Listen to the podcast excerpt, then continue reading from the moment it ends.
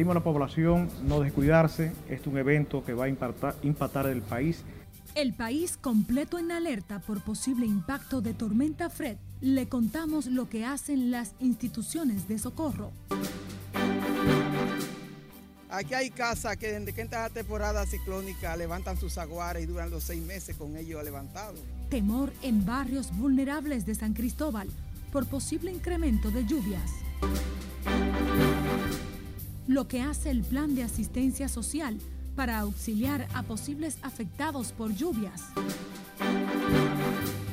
Y el presidente Luis Abinader firma acuerdo para consolidar mercado de valores.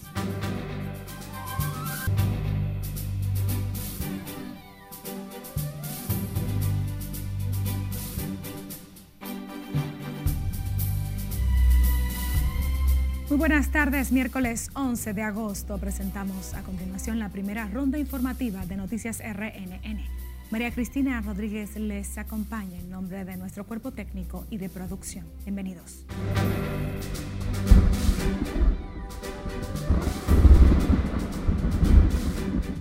Iniciamos esta ronda informativa con la atención puesta en la tormenta Fred, que ha provocado persistentes lluvias en todo el territorio nacional.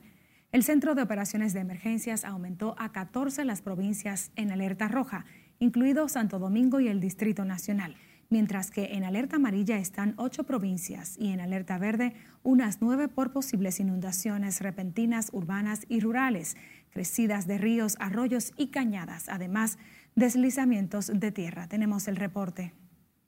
La Alta Gracia, La Romana, el Gran Santo Domingo, San Pedro de Macorís, El Ceibo, San Cristóbal, Monseñor Noel, San José de Ocoa, Atomayor, Asua, Peravia, Barahona, Sánchez Ramírez y La Vega. En amarillo continúa Duarte, Samaná, Monteplata, Puerto Plata, Espaillat, Santiago, San Juan, María Trinidad Sánchez. Verde, Santiago Rodríguez, Valverde, Independencia, Bauruco, Hermanas Mirabal, Montecristi, Dajabón, Pedernales y Elías Piña. Le pedimos a la población no descuidarse. Este es un evento que va a impactar, el país. La Oficina Nacional de Meteorología ubicó el centro de la tormenta Fred muy próximo a la isla Saona. Imágenes satelitales presentan un gran campo nuboso y fuertes lluvias en la Alta Gracia, Isla Saona y Boca de Yuma y otras localidades cercanas. Nos vamos a San Cristóbal porque residentes en zonas de alta peligrosidad como el barrio Moscú están preparados para enfrentar eventuales inundaciones por las persistentes lluvias. Margaret Ramírez se encuentra en directo. Adelante, Margaret. Gracias, así es. Muy buenas tardes. A mi espalda quedan los efectos de otras vaguadas que han afectado a este sector del barrio Moscú. Es por lo que sus residentes ya tienen preparado su plan de contingencia. Con las primeras lluvias en el barrio Moscú comenzaron un plan de contingencia para evitar situaciones lamentables como en ocasiones anteriores. Estamos aquí hasta que llegue el agua. Cuando llegue el agua salimos y le dejamos el terreno al agua. Están claros que salvar sus vidas es lo prioritario, pero también proteger lo poco que tienen en sus hogares. Mismo de siempre. Aquí hay casas que desde que entra la temporada ciclónica levantan sus aguares y duran los seis meses con ellos levantados y duermen en el suelo. Este sector de San Cristóbal es de los más golpeados por las inundaciones. Sus residentes dicen no aguantan más la crítica situación. Nosotros necesitamos urgentemente que este desagüe lo hagan rápidamente, porque nosotros aquí, y si no, van a hacer que nos desalojen. Ya de que yo veo que el agua aprieta, comienzo a subir para mi casa, porque es que se llena de una vez, de una vez, porque toda el agua de allá arriba comienza y termina aquí. Por más de 20 años dicen estar expuestos a las inundaciones por esa razón muchos han optado por mudarse a otros lugares. Porque entonces a veces no se puede dejar hasta la casa sola, porque lo poco que uno tiene, los saqueadores, para uno está llena de agua y uno no se mete y el, y el que viene a buscar pues se mete. Yo no he dejado esa casa abandonada, porque me paré de habitación allá arriba. Y aquel lado hay más de 20 casas abandonadas. Esta mañana eliminaron vertederos improvisados que tapan los filtrantes e inundan al barrio Moscú. También ya están habilitados los centros comunales para alojar a posibles evacuados. Los residentes en este barrio Moscú guardan la esperanza de que los trabajos que se realizan en los filtrantes avancen y no tener que vivir la amarga experiencia otra vez en otro fenómeno atmosférico. Es todo lo que tengo por el momento. A retorno contigo al estudio. Muchísimas gracias. Cuídate mucho, Margaret, en San Cristóbal. Seguimos allí, una de las provincias en alerta roja por el paso de Fred. Allí la alcaldía asegura que están preparados para enfrentar las posibles o los posibles efectos de la tormenta Fred. Su titular, José Montaz, explicó que se ha dispuesto un operativo masivo de recogida de desechos sólidos para evitar inundaciones en San Cristóbal y la activación del plan de contingencia municipal con el que buscan resguardar la vida de los municipios durante la tormenta. Trabajamos de otra manera la limpieza de los invernales en toda la geografía del municipio. Eh, estamos trabajando activamente en la limpieza de la ciudad para que los desechos sólidos no se conviertan de una otra manera en entaponamiento de las aguas que van a correr como consecuencia de las lluvias. La alcaldía declaró el comité de emergencia en sesión permanente para evaluar la situación y esta tarde adoptar otras decisiones cuando se intensifiquen las lluvias. Incertidumbre y temor en familias residentes cerca de la cañada de Guajimía en Santo Domingo Oeste por posible desbordamiento si persisten las lluvias ocasionadas por la tormenta Fred. Lauri Lamar con los detalles. Tratar de buscar albergue por ahí. Es un drama añejo el que viven estas familias a orillas de la cañada. Se convierte en un río en tiempos de lluvias que inunda sus casas. Temen que sea peor por la tormenta Fred. Es que cada vez que llueve cae una harinita eso se vuelve un río. La, es, la calle se convierte en un río. Entonces no se puede, por ahí no se puede pasar, los niños eh, tienden a, a veces a caerse y uno tiene que estar agarrándolo. Con las lluvias, la cañada anega toda el área, libran una lucha por salvar sus ajuares. Porque el agua cuando baja desde aquí es la calle entera. Nosotros le pedimos al presidente de la República que si ya el, el dinero está depositado y todo está preparado, que vengan auxilio rápidamente de la cañada de Guajimía de la persona. Viven rodeados de pestilencia, caldos de cultivo para plagas de insectos no les dejan un alito de paz. Y esa cañada, cuando cae un poquito de agua, todo, todo es por la calle que va. Aquí no se para nadie. Todo, entonces, si hay algo aquí, por lo menos estacionado, como ese vehículo que está ahí, que a veces vienen vehículos, se paran aquí de los vecinos, toda esa basura se ataja ahí y entonces de ahí para allá lo fuerte para nosotros. Las familias hacen un urgente llamado a las autoridades para que intervengan a Guajimía. Eso les devolverá la certidumbre. Laurila Mar, RNN. Precisamente la directora de la Oficina Nacional de Meteorología, Gloria Ceballos, informó que las bandas nubosas delanteras de la tormenta tropical Fred ya comenzaron a generar lluvias en las provincias de la costa atlántica del noroeste y sureste del país espera un incremento de las precipitaciones con el avance de Fred por el territorio nacional. Exhortó a los ciudadanos a tomar precauciones y atender las recomendaciones de los organismos estatales de socorro para evitar, situaciones lamentables por el posible impacto de la tormenta. Y las familias de la Sursa se preparan para las lluvias que ya se registran en el país y que podrían provocar inundaciones en esa zona. Scarlett Guichardo visitó el sector y la tenemos en directo con todos los detalles. Buenas tardes, Scarlett. Gracias, buenas tardes. El temor de los residentes en este sector cobra vida con cada fenómeno atmosférico, en especial con las lluvias, que hoy mantienen a estas familias en una estela de incertidumbre. Aquí no viene nadie. Esto aquí nosotros estamos, somos huérfanos. La crecida del río Osama que suelen provocar las torrenciales lluvias preocupa a estas familias ya acostumbradas a las inundaciones. Porque si el río se mete aquí, estas casitas no quedan para... ahí. Entonces, ¿qué hacemos nosotros con salir de aquí? De que, que vengan y que vamos para el refugio. Es mejor que nos quedemos aquí y miramos lo que haya que pasar. Yo estoy preocupada con lo que están diciendo del mal tiempo que va a haber. Es lo único que yo pienso que si uno ve la cosa como está, recoger lo más importante que uno pueda. Estas personas suelen ir a refugios para resguardarse de las inundaciones, aunque el temor a que les roben sus ajuares les motiva a quedarse pese al peligro. Siempre que sube salimos corriendo de aquí porque no hay de otra. Siempre estamos esperando que nos van a desalojar, que nos van a desalojar, que nunca nos desalojan, pero que sea lo que Dios quiera. Las actuales condiciones del tiempo obligan a las familias de la Sursa a crear mecanismos para evitar que sus ajuares se vean afectados de forma irreparable por las precipitaciones. Estas familias se mantienen atentas a los boletines de los organismos de socorro y están a la espera de ser auxiliados en caso de que sea necesario. Esta es la información que tengo de momento. Ahora paso contigo al centro de noticias. Muchísimas gracias, Scarlett Guichardo, en directo desde La Sursa.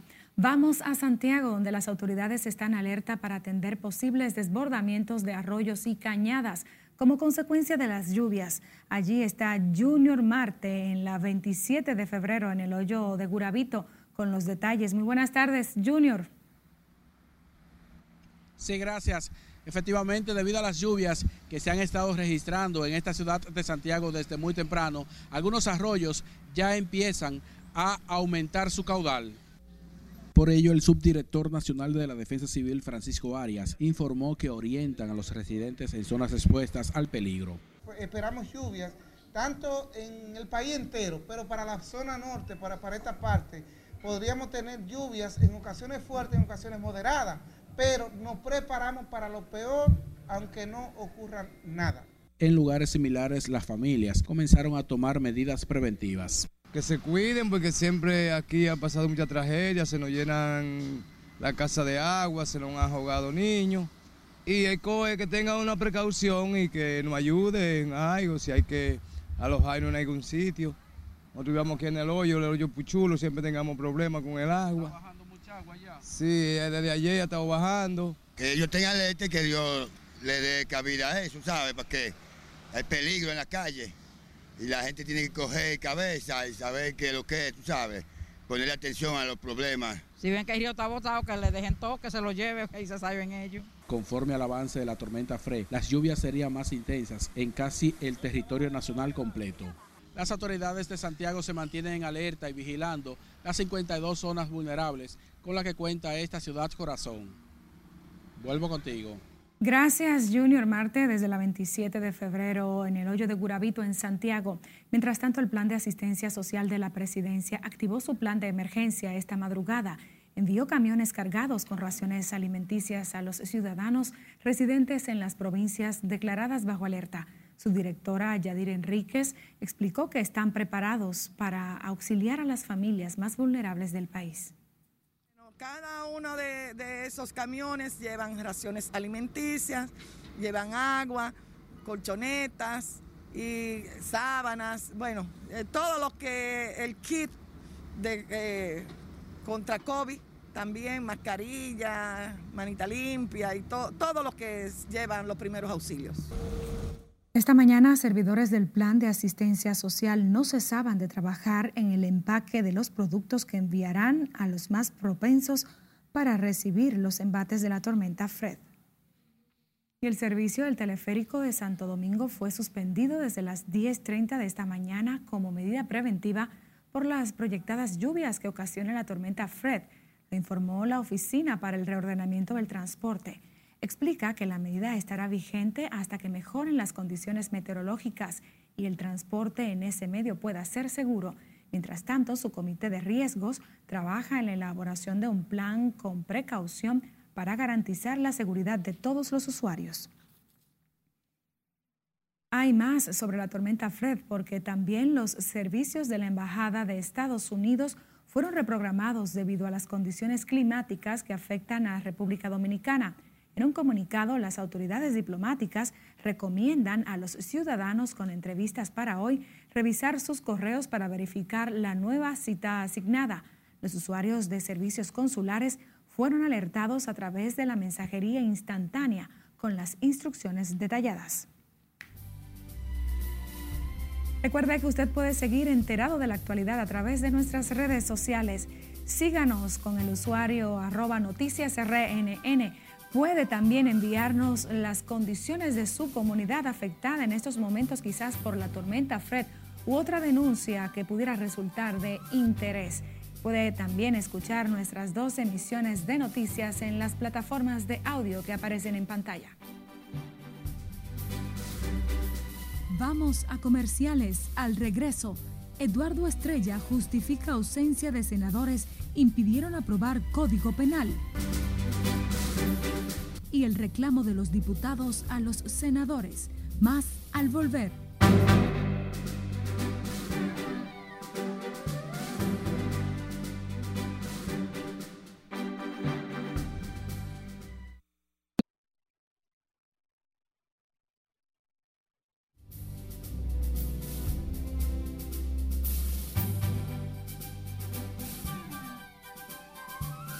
Retornamos con el panorama internacional. Detenida en Canadá, hija del propietario de Huawei, pedida en extradición por Estados Unidos. Y fuertes lluvias y corte de electricidad en Puerto Rico, el anticipo de la tormenta Fred y otro logro de los demócratas en el Congreso de los Estados Unidos. Con más Cesarina Ravelo en el resumen internacional de RNN. Los demócratas de Estados Unidos aprobaron esta madrugada un plan de 3,5 billones de dólares para reforzar los servicios de familias, salud y programas medioambientales. La votación en el Senado impulsaba el ambicioso plan del presidente Joe Biden de reformular las prioridades federales. La votación fue anunciada horas después de que el mandatario lograse otra victoria con la aprobación de un gran paquete de infraestructuras. Fuertes lluvias azotaron el norte del Caribe mientras los meteorólogos advertían que una perturbación podría convertirse pronto en la tormenta tropical Fred, luego de un mes tranquilo sin tormentas con nombre en la región. Puerto Rico ya ha sido impactado con fuertes lluvias y cortes en el servicio eléctrico. Un alto funcionario de Corea del Norte denunció a Corea del Sur por sus ejercicios militares conjuntos con Estados Unidos que deben comenzar esta semana y advirtió que tales acciones podrían provocar una grave crisis de seguridad. Men Wanzhou, hija del fundador Huawei, el gigante chino de las telecomunicaciones, está detenida en Canadá por orden de Estados Unidos que ha emitido una orden de extradición contra ella. Según explicó un portavoz del Departamento de Justicia canadiense, Men Wanzhou fue arrestada en Vancouver el sábado y este viernes comparecerá ante el juez para pedir su libertad bajo fianza. Según un periódico canadiense, Men, directora financiera de Huawei, es buscada por Estados Unidos por presuntamente haber intentado violar el embargo impuesto por las sanciones contra Irán. El régimen venezolano pidió al Consejo de Seguridad de Naciones Unidas investigar una supuesta trama de mercenarios y crimen organizado que opera impunemente con alegado apoyo de las estructuras internas de poder dentro de los gobiernos de Bogotá y Washington. Aunque sin aportar pruebas, el chavismo dice que esa red sería responsable del reciente asesinato del presidente de Haití, Jovenel Moïse, y de intentos de derrocar a Nicolás Maduro. Un tribunal chino condenó al empresario canadiense Michael Spavor a 11 años de prisión por espionaje, más de dos años después de que lo detuvieron.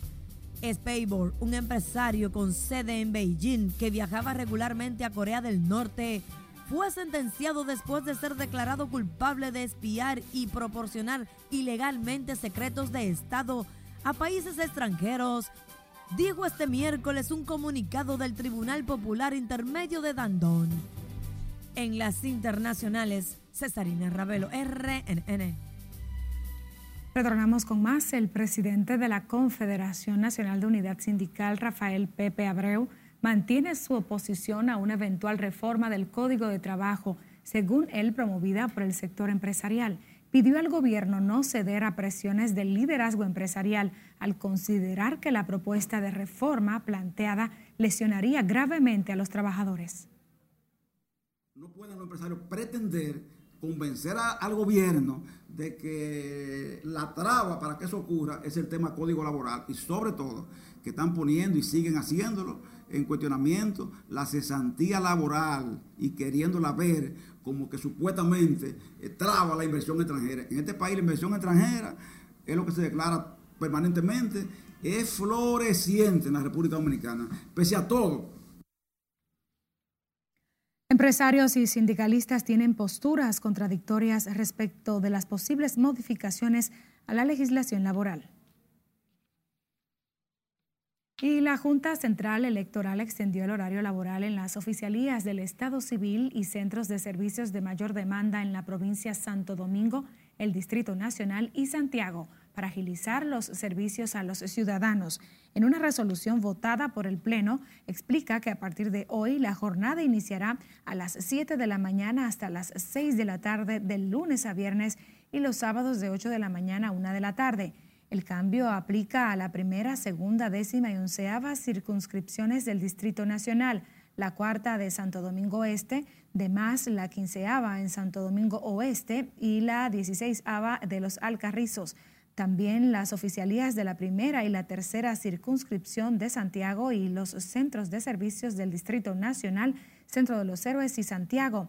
En esos horarios, los ciudadanos pueden solicitar actas de nacimiento con fines escolares y otros usos y los demás servicios del registro civil. Cambiamos de información. El presidente de la Fuerza del Pueblo cuestionó hoy el desempeño del gobierno de Luis Abinader, que el lunes venidero cumple su primer año. Criticó el encarecimiento de la comida y el elevado endeudamiento externo. Siledis Aquino está en directo desde la Casa Nacional de la Fuerza del Pueblo. Muy buenas tardes, colega. Adelante. Buenas tardes, así es. A cinco días de que se cumpla el primer año de mandato del presidente Luis Abinader, el expresidente Leonel Fernández lanzó duras críticas. Hay una situación de deterioro hoy día en la República Dominicana. Fernández enfiló sus cañones contra el gobierno por los altos precios de la carne de pollo y la crisis en el sector porcino. Y ahora hay algo histórico. Nunca antes en la historia de la República una libra de pollo ha costado 100 pesos. Ahora, en el gobierno del cambio, una libra de pollo cuesta 100 pesos y eso no lo podemos hacer. Leonel Fernández endureció sus cuestionamientos a la carrera de préstamos del actual gobierno, según él compromete el 72% del Producto Interno Bruto. De un 49% del PIB, que era la deuda pública nacional, hoy día es 72% del PIB. Por lo tanto, es evidente que eso es insostenible de aquí hacia adelante. Leonel Fernández habló tras juramentar a nuevos miembros de la Fuerza del Pueblo en un acto celebrado en la sede nacional de ese partido en Gascue. Esta es la primera juramentación que realiza la Fuerza del Pueblo en su Casa Nacional tras designársele con el nombre de Juan de Dios Ventura. Por el momento son los detalles que les tengo. Ahora retorno con ustedes al set de noticias. Muchísimas gracias, Siledis Aquino, por tu reporte. Volvemos al país y lo hacemos con el presidente Luis Abinader quien encabezó hoy la firma de una alianza estratégica entre las bolsas de valores de la República Dominicana y de Chile, con el fin de lograr mayor liquidez y nuevas oportunidades de negocios para ambas naciones. En el acto, el Poder Ejecutivo promulgó la ley de fomento al mercado de valores. Lauri Lamar con más detalles en directo.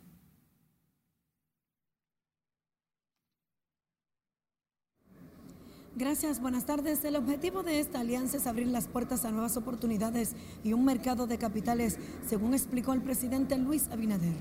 Las entidades sellaron el compromiso para afianzar la denominación de una nueva era para el mercado de valores dominicano. Pues estamos conscientes de que un mercado de valores robusto y profundo es un ingrediente fundamental para poder desarrollar una economía emergente como la nuestra y eventualmente consolidarla como una de las más importantes de Latinoamérica.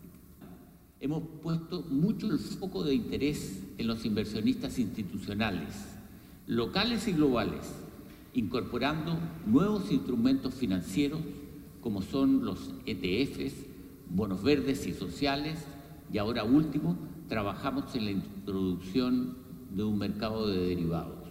Según ejecutivos de la Bolsa de Valores Dominicana, el convenio permitirá el acceso a mecanismos y herramientas para colocar el sistema de valores en un lugar preferencial en la región. El mercado necesita también la creación de nuevos instrumentos, especialmente para los fondos de pensiones. Este es un mercado incipiente, pero que ha ido dando pasos importantes y viene a llenar ese cometido. Pero también para mí un aspecto sumamente importante es el tema de la democratización del capital en una sociedad. La entrada de este aliado como socio de la Bolsa de Valores de la República Dominicana y el interés de ir más allá de proveernos las herramientas para el desarrollo del mercado de valores, siendo más bien parte de los resultados de nuestro progreso como mercado, es una clara muestra del buen clima de negocios de la República Dominicana. En la actividad del presidente Luis Abinader estuvo acompañado de los ministros de la presidencia administrativo, el consultor jurídico y ejecutivos del mercado de valores de Chile y la República Dominicana. Según las autoridades financieras del país, el mercado de valores de la República Dominicana cuenta con un capital de 85 mil millones de pesos. De mi parte es todo retorno al estudio. Muchísimas gracias, Lauri, por esta nota económica. El presidente del Senado, Eduardo Estrella, minimizó la ausencia de los senadores que impidió el conocimiento del proyecto de ley que modifica el Código Penal. Nelson Mateo con los detalles en directo. Buenas tardes, Mateo. Saludos, ¿qué tal? Muy buenas tardes. Así es, tal y como adelantas, el también presidente de la Asamblea Nacional dio garantía, sin embargo, de que la propuesta de modificación a la normativa penal sería aprobada por este Congreso, tal y como lo espera la sociedad dominicana. Oye, hubo legisladores de, de, de, todos los bloques, no se puede jurar por política. La ausencia de 19 senadores evitó ayer el desarrollo de la sesión en la que se conocería el informe de la propuesta de modificación al Código Penal. Hoy, el presidente Eduardo Estrella calificó la falta de quórum como normal. En días pasados, tú cubres, y tú eres de los hombres que cubre frecuentemente el Congreso, porque a mí me consta. Y el día pasado unos bloques salieron a plena sesión y de la sesión se ausentaron y nadie los satanizó. Eso, eso, a veces son de los procesos legislativos, eso pasa en la Cámara, pasa aquí, pasó hace menos de un mes. Conociendo un proyecto, los bloques se sintieron no satisfechos, se ausentaron de la sesión. Lo vamos a satanizar por eso. Las representantes religiosas Damaris Patrocinio y Omaira Álvarez lamentaron que el proyecto de reformas al Código Penal perima en el Senado. 1884, un código de otro siglo. Más de 70 crímenes tipificados y penalizados. Y me duele que parece que un grupo, un grupo específico que no le interesa, hablan que están en contra de la corrupción, pero sus actitudes también provocan ese mismo flagelo. Lo que sucedió ayer por falta de quórum fue una estocada a la seguridad nacional, fue una estocada a la institucionalidad, fue una estocada a la corrupción. Eduardo Estrella garantizó que se aprobará las reformas a la normativa penal en el momento oportuno. Y yo lo aseguro que si hay una intención del Senado y de los senadores eh, de ese código, trabajarlo, completamente, enriquecerlo, como yo digo, porque fue una buena iniciativa de la Cámara de Diputados, pero muchos sectores piensan que hay que enriquecerlo. Estrella dijo que no se debe satanizar la inasistencia de los senadores, porque según él, esas son conductas normales en el Congreso Nacional. La propuesta de modificación al Código Penal enviada por la Cámara de Diputados al Senado de la República excluye las tres causales y elimina el término discriminación por preferencia sexual. De mi parte es todo por el momento. Regreso contigo al set de noticias. Muchísimas gracias, Nelson Mateo, en directo desde el Congreso. A propósito, el ex vicepresidente de la República, Rafael Albuquerque, insistió en la urgencia de un nuevo código penal que permita mayor eficacia en la sanción de los delitos. Dijo que la normativa vigente es obsoleta y reclama una reforma que no fue lograda en el Senado ayer. Hay que afrontar la realidad y hay que discutirla, hay que debatirla eh, civilizadamente y al final entonces, bueno, buscar una solución de consenso, una concertación que es lo que ha permitido precisamente a este país fortalecer la democracia. El ex vicepresidente favorece un diálogo como vía a lograr el necesario consenso para la aprobación de la propuesta del Código Penal.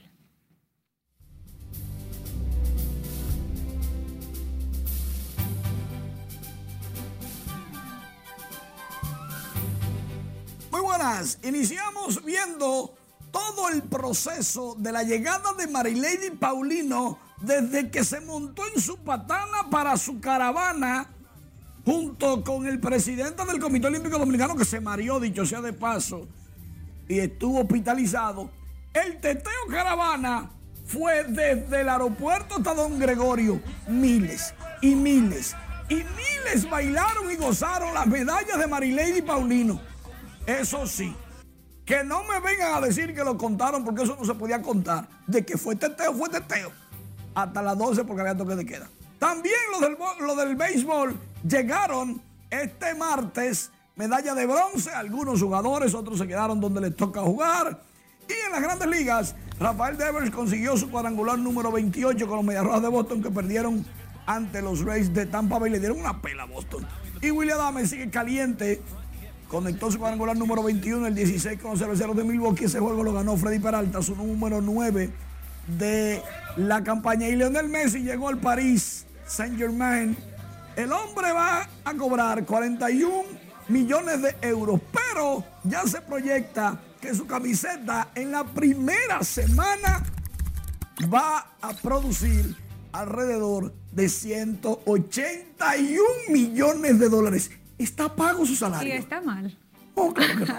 Señores, gracias por acompañarnos en la primera emisión de Noticias RNN. A cuidarse de las lluvias y de los embates de la tormenta Fred. Buenas tardes, seguimos informándoles.